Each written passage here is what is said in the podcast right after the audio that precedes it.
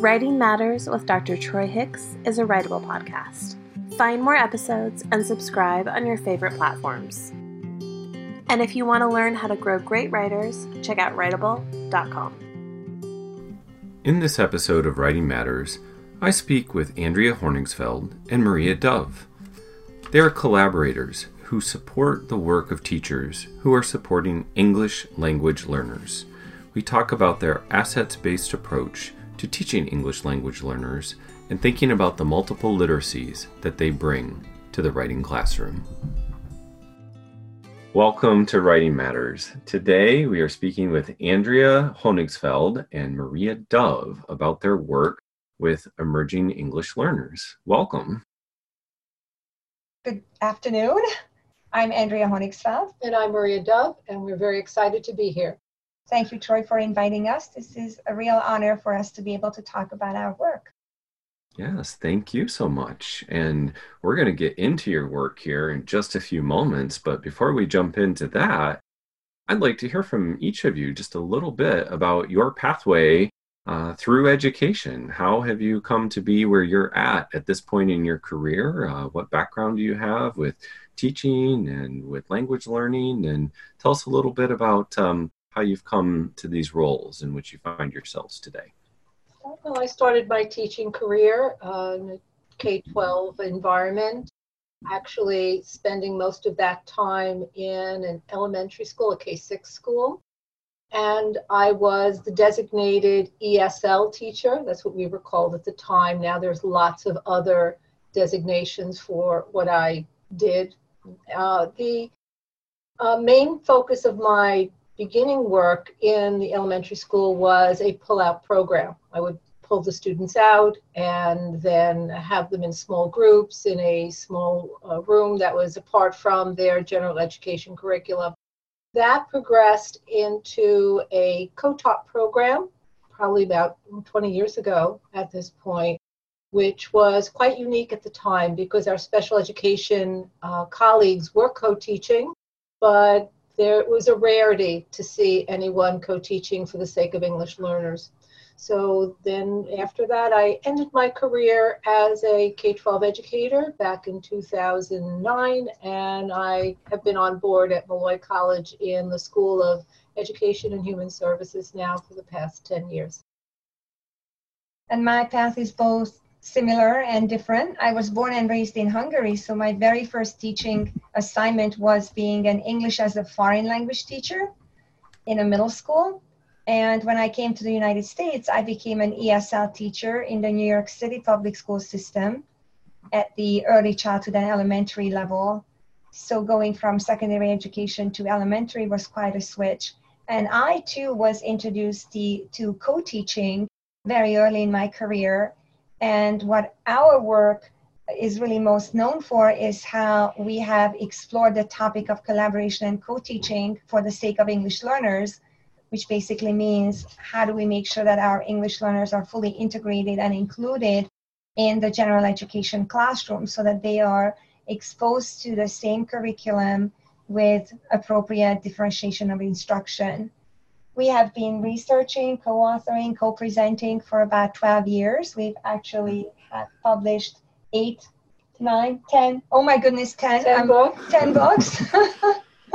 Losing track. I think about six of them are national bestsellers, and we've been um, traveling around the country with this topic. I'm also at Molloy College, and I'm the Associate Dean and Director of a doctoral program focusing on social justice and equity.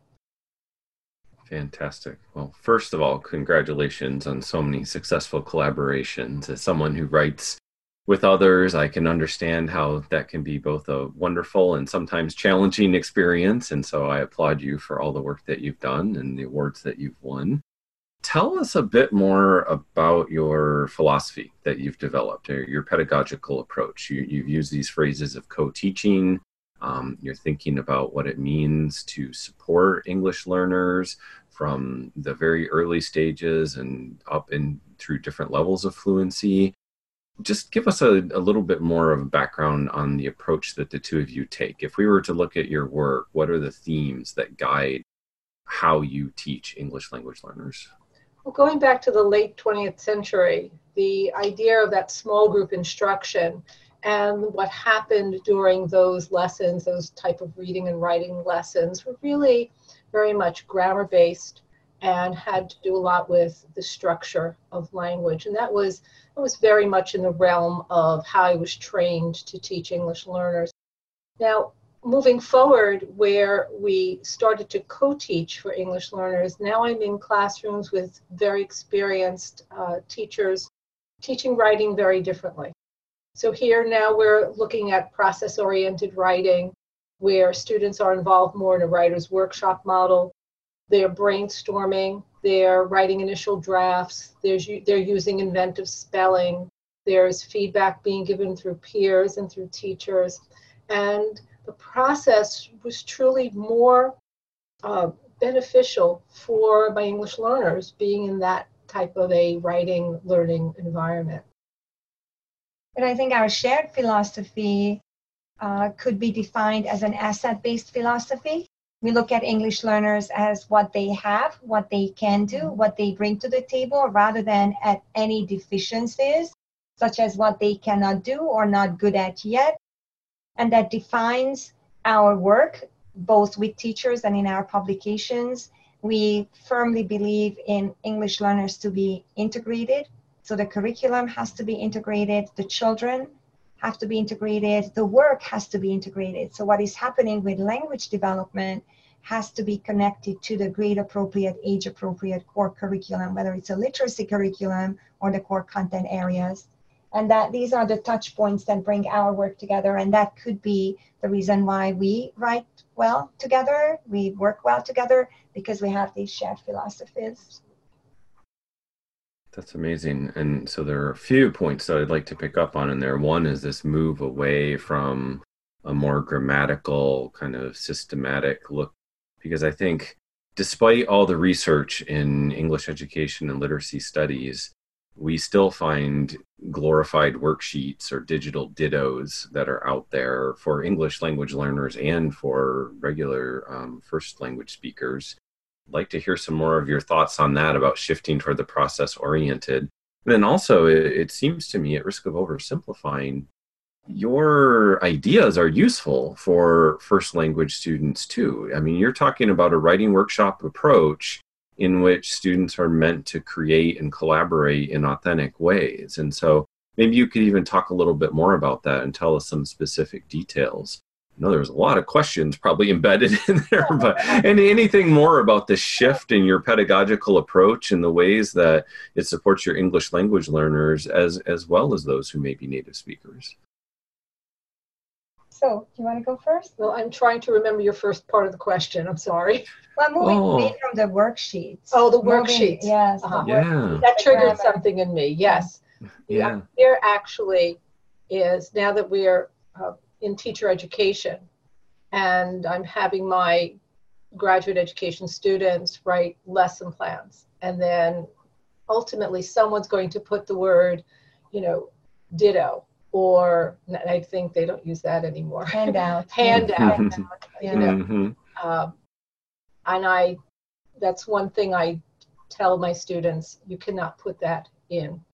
It, it just doesn't belong so the idea of these skills and drills and all of that, they sometimes have their place. I don't want to say that they don't have their place at all. But as far as a program and an approach to, to teaching writing, they really are not effective. Students really need a more of a holistic approach where they're mm. truly learning the craft, because it is a craft, mm-hmm. and looking at mentor texts, really examining what it means to write a narrative or what it means to write uh, something that is a, a, a report for information. So they, there's all these different genres that have to be explored, which cannot be explored when you're using these worksheets and, and dittos.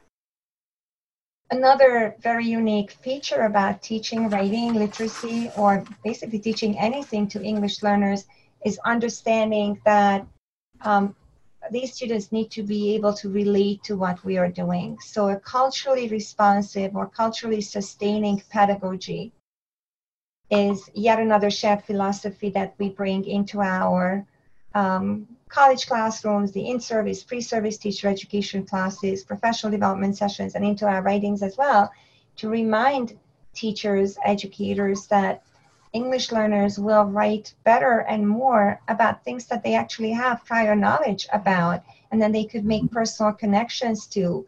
So, honoring the process of being able to um, use their voices and um, being able to focus on the message and not necessarily um, the mechanics that will override the importance of what the child is trying to say, how they're trying to express themselves is very important.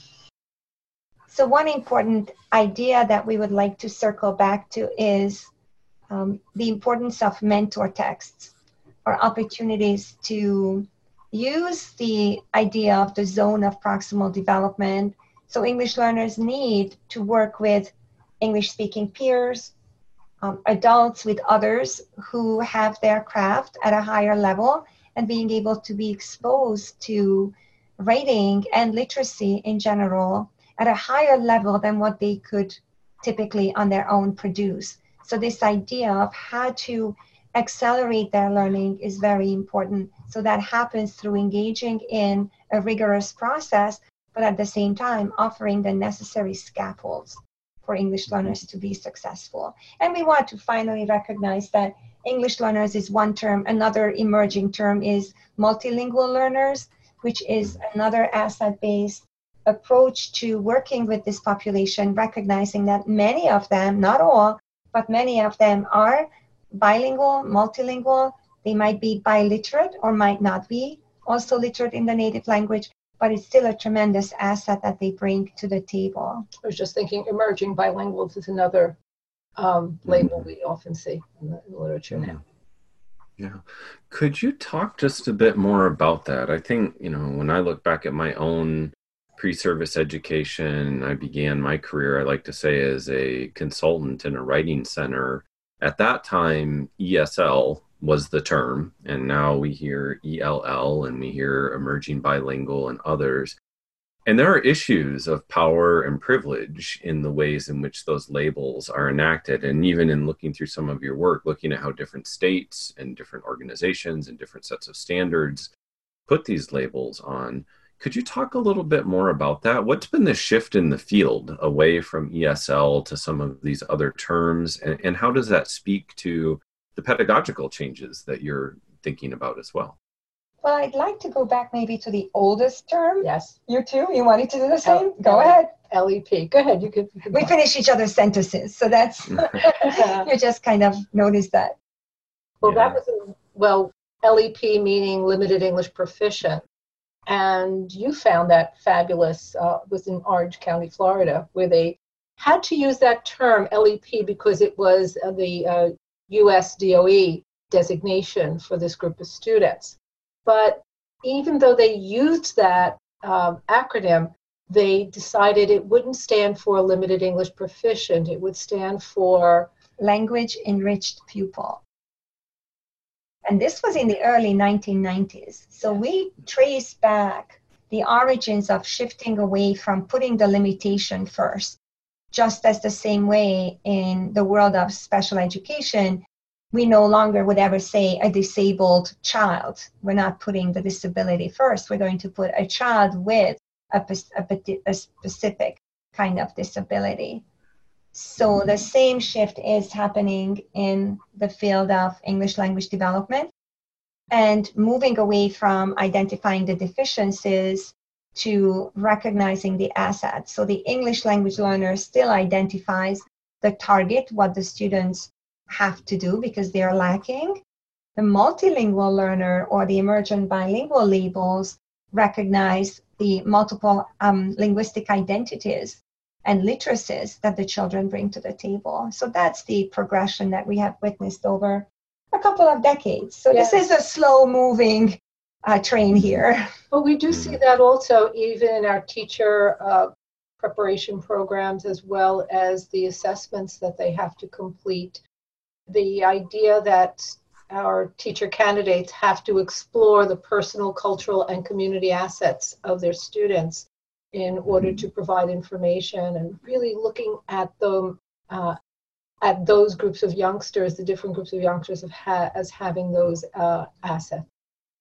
Mm. Yeah. Yes, I can certainly appreciate that and this idea that we move away from the label first and put the child first and You've brought up a couple of ideas here a few moments ago about culturally sustaining pedagogies from Django Paris and, yes. and thinking about the ways that the field is shifting, which I very much appreciate. And yeah, I wanted to also explore what this means for us in a realm of high stakes assessment because we all know at the end of the day, or at least by the end of the year, many of our students are still faced with uh, a test from a state, or if not the state, there are certain testing companies that are going to have them take a test to show that they know things so they might move on to college and career. Where is the state of the conversation about standardized assessment and how you support emerging language learners? Uh, and maybe some practices that you use again in your writing workshop pedagogy to help prepare them and, and, support them and move them towards proficiency so they can have those authentic experiences and yet still also succeed in those those places where maybe more inauthentic but also are necessary. So research shows that english learners need to make about 15 months progress in a 10 months period so they mm. need an accelerated curriculum their curriculum, the English language development curriculum, needs to be connected to their general education curriculum. So, connecting assessment to monitoring that growth is really important. The final summative assessments, such as standardized tests, are a necessary part of education. We spend so much more time and effort on helping teacher teachers understand the process of formative assessment, progress monitoring, giving feed forward that we learned from Fisher and Frey rather than feedback. So, how to scaffold, how to catch them before they fall. So, all of these uh, philosophies are seemingly in direct contradiction with what standardized tests are trying to achieve, which is a snapshot at a given point.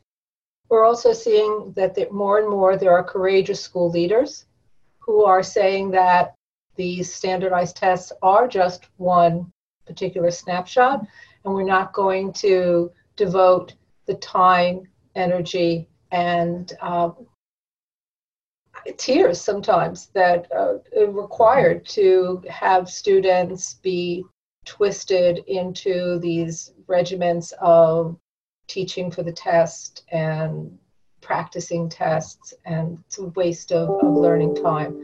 So we see that there are district leaders as well basically declaring to the community that this is this is not what we're about this is just a particular moment in time child's progress and we're not going to pay that much attention to it basically compared with the rest of the the uh, progress monitoring that is occurring throughout the school year and since we're talking about standardized assessments what we have found out is that there is tremendous variation from state to state what kind of testing accommodations are made available to English learners. And we have found that in some states there is no zero accommodation offered. And in New York State, where we are from, uh, there is a, a layered, complex, comprehensive approach to testing accommodations.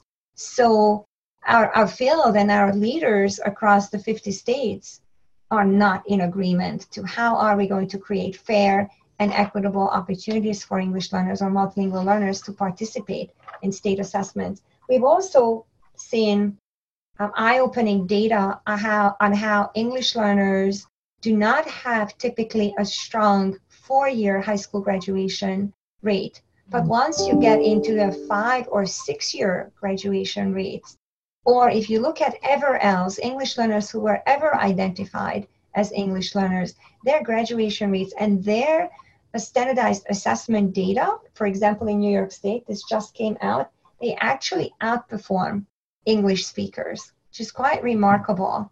So we would be able to, we'll be happy to hyperlink that um, article for your listeners? Unfortunately, when talking to leaders about possibly planning five year programs or six year high school programs for English learners, they are actually penalized for having students who don't graduate within the four year period. So they're, they're not able to plan these programs, which we know would really help our English learners succeed and, and graduate.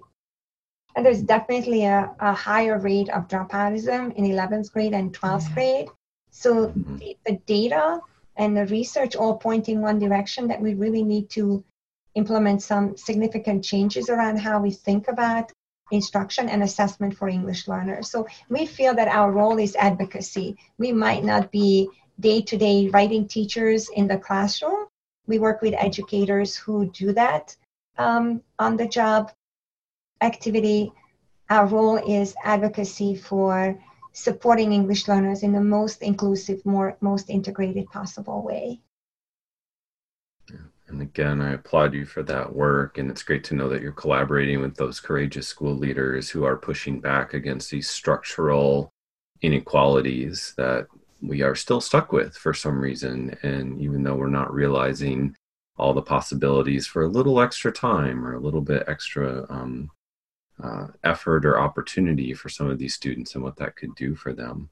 So, then as you work with teachers and as you think about helping teachers who, let's face it, many of us in America are monolingual, and um, let's face it, that many of them are still struggling to figure out all these uh, pedagogies um, of an asset based approach.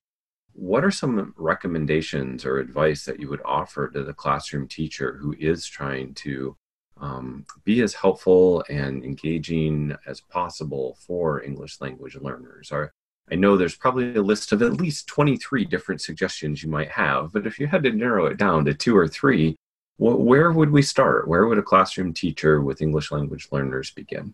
And the word is multi. Multi, we love that, the prefix multi. mm-hmm. So think of, we're going to invite your listeners and you also to just think for a moment of every single way that you could finish the word multi.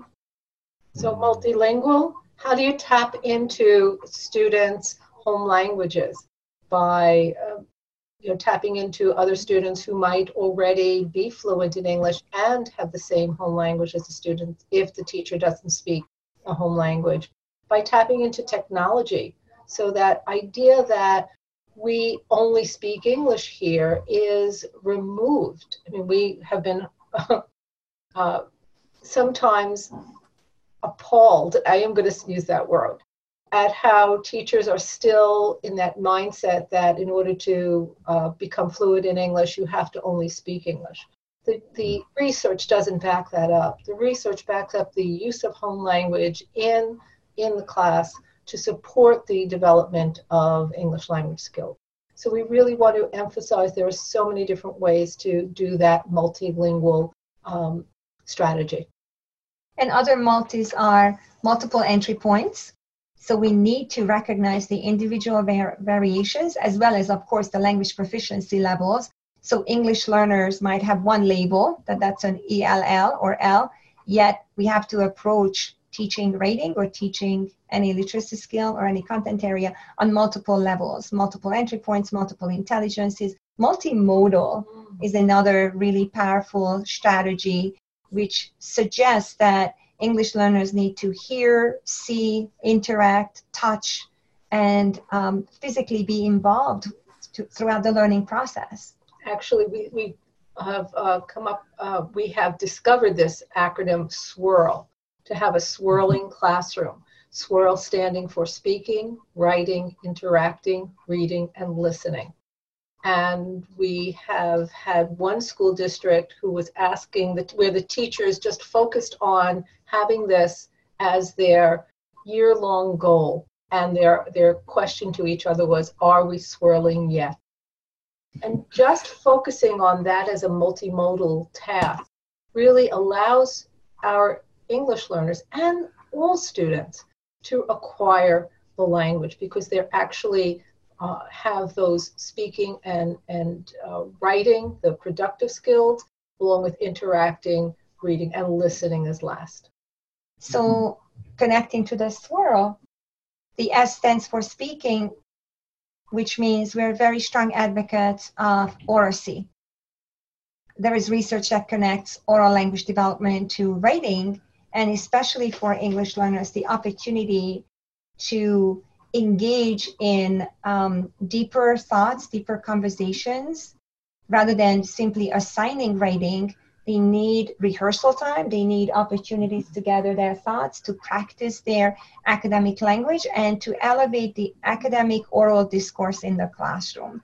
That's a really, really important message here with the swirl. And one favorite quote that we have found, unfortunately, it's attributed to anonymous, so we don't know who actually made this up, but we we just like to repeat it, which is writing is thinking with a pen. So allowing writing to become a meaning making process, not something that's scary, not something that is a formal assignment that the students now are forced to do. Instead, writing has to be an enjoyable day to day process a very functional, helpful process for meaning making. Meaning making, just like we learned years back that reading, you know, reading to learn was a, a tremendous um, revelation to many. And now it, writing as a tool for learning is really one that, that we really focus on much. Yeah. So I really appreciate this idea of are we swirling yet? And and what it makes me think is that often we see um, where teacher talk time dominates and just helping teachers make that little pivot to are you giving your students opportunities to engage in that, as you said, academic oral discourse and then translating that into their writing. And I, I didn't have um, opportunity to look at all of your work together. But you know, Andrea, in your book, you know, speaking of the multimodality, I was struck by the one example of the students with the prepositions and holding like the word between and the two students pointing or the word under. So even though I'm a multimodal person from a digital perspective, I certainly appreciate that sometimes just using language and having fun with it in different ways can be really powerful. So um, again, and as you think about um, all of those aspects, are there any particular technologies um, that come to mind, things that you think are really helpful for your English language learners as they learn how to express themselves both through writing and through oral language? So going back to the oral language and um, breaking down those barriers and fear of using language authentically, we absolutely love Flipgrid because Flipgrid invites students, and if teachers don't have a paid account, you could get a free account as long as the recordings are shorter than 90 seconds. And documenting students' oral language development, being able to explain their thinking, capturing um, oral language samples throughout the year is a very powerful way of encouraging expression, authentic expression. Absolutely. And then we've heard that teachers really love Seesaw as a tool to be able to document uh, their the students' writing, their products, what they're able to produce, what they are illustrating, and then they're also able to attach explanations. So a multimodal technology tool like Seesaw is um, is is very powerful.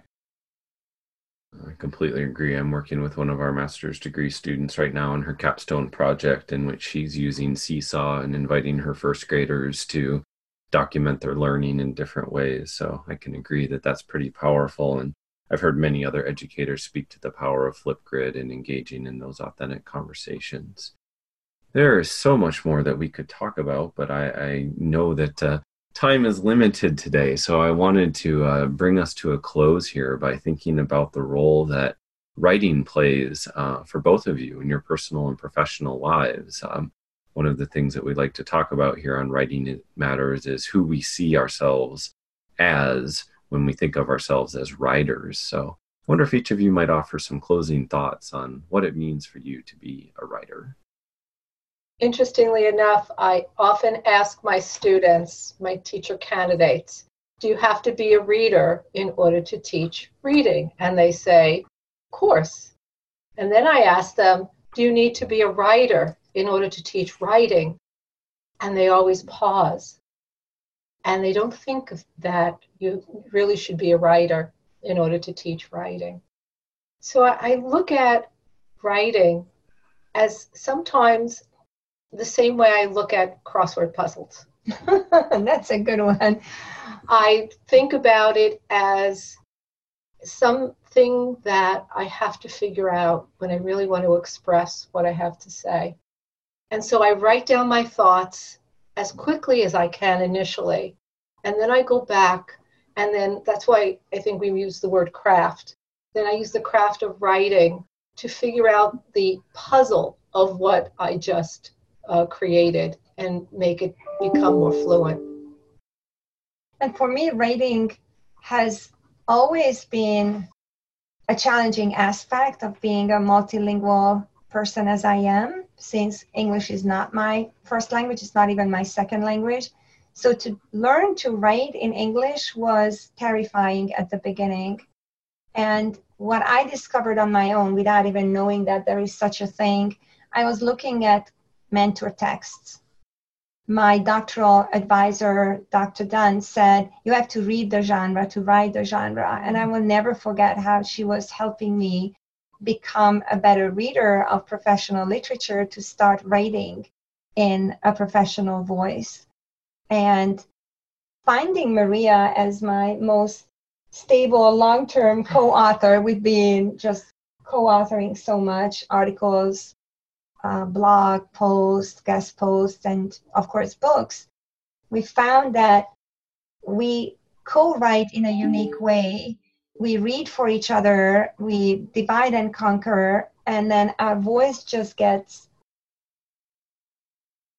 intertwined into one entity and sometimes we go back and we can no longer even see where one person's thought ended and another one began because through sustained practice and, and the sustained opportunity to work with her allowed me to polish my english speaking voice and my english writing so uh, mentor text and mentors and co-authors and collaborators helped me um, write better. And now, as a doctoral mentor, I help doctoral students write better, and it's it's just paying it forward, giving it, passing it on. Absolutely. Well, and this idea that you can no longer see where one voice ends and the other begins, I think, is also a maybe a metaphorical way to think about the way in which you support English language learners too. So yes. I can certainly appreciate that. Well, uh, Andrea and Maria, thank you so much for the work that you do with Enforce students, and I appreciate your time today. Thank you so much for the opportunity. We really enjoy this. Yeah, thank you. Writing Matters with Dr. Troy Hicks is a writable podcast. Discover more episodes and subscribe on your favorite streaming platforms, or check out filmed episodes on YouTube. And if you want to learn how to grow great writers, check out writable.com.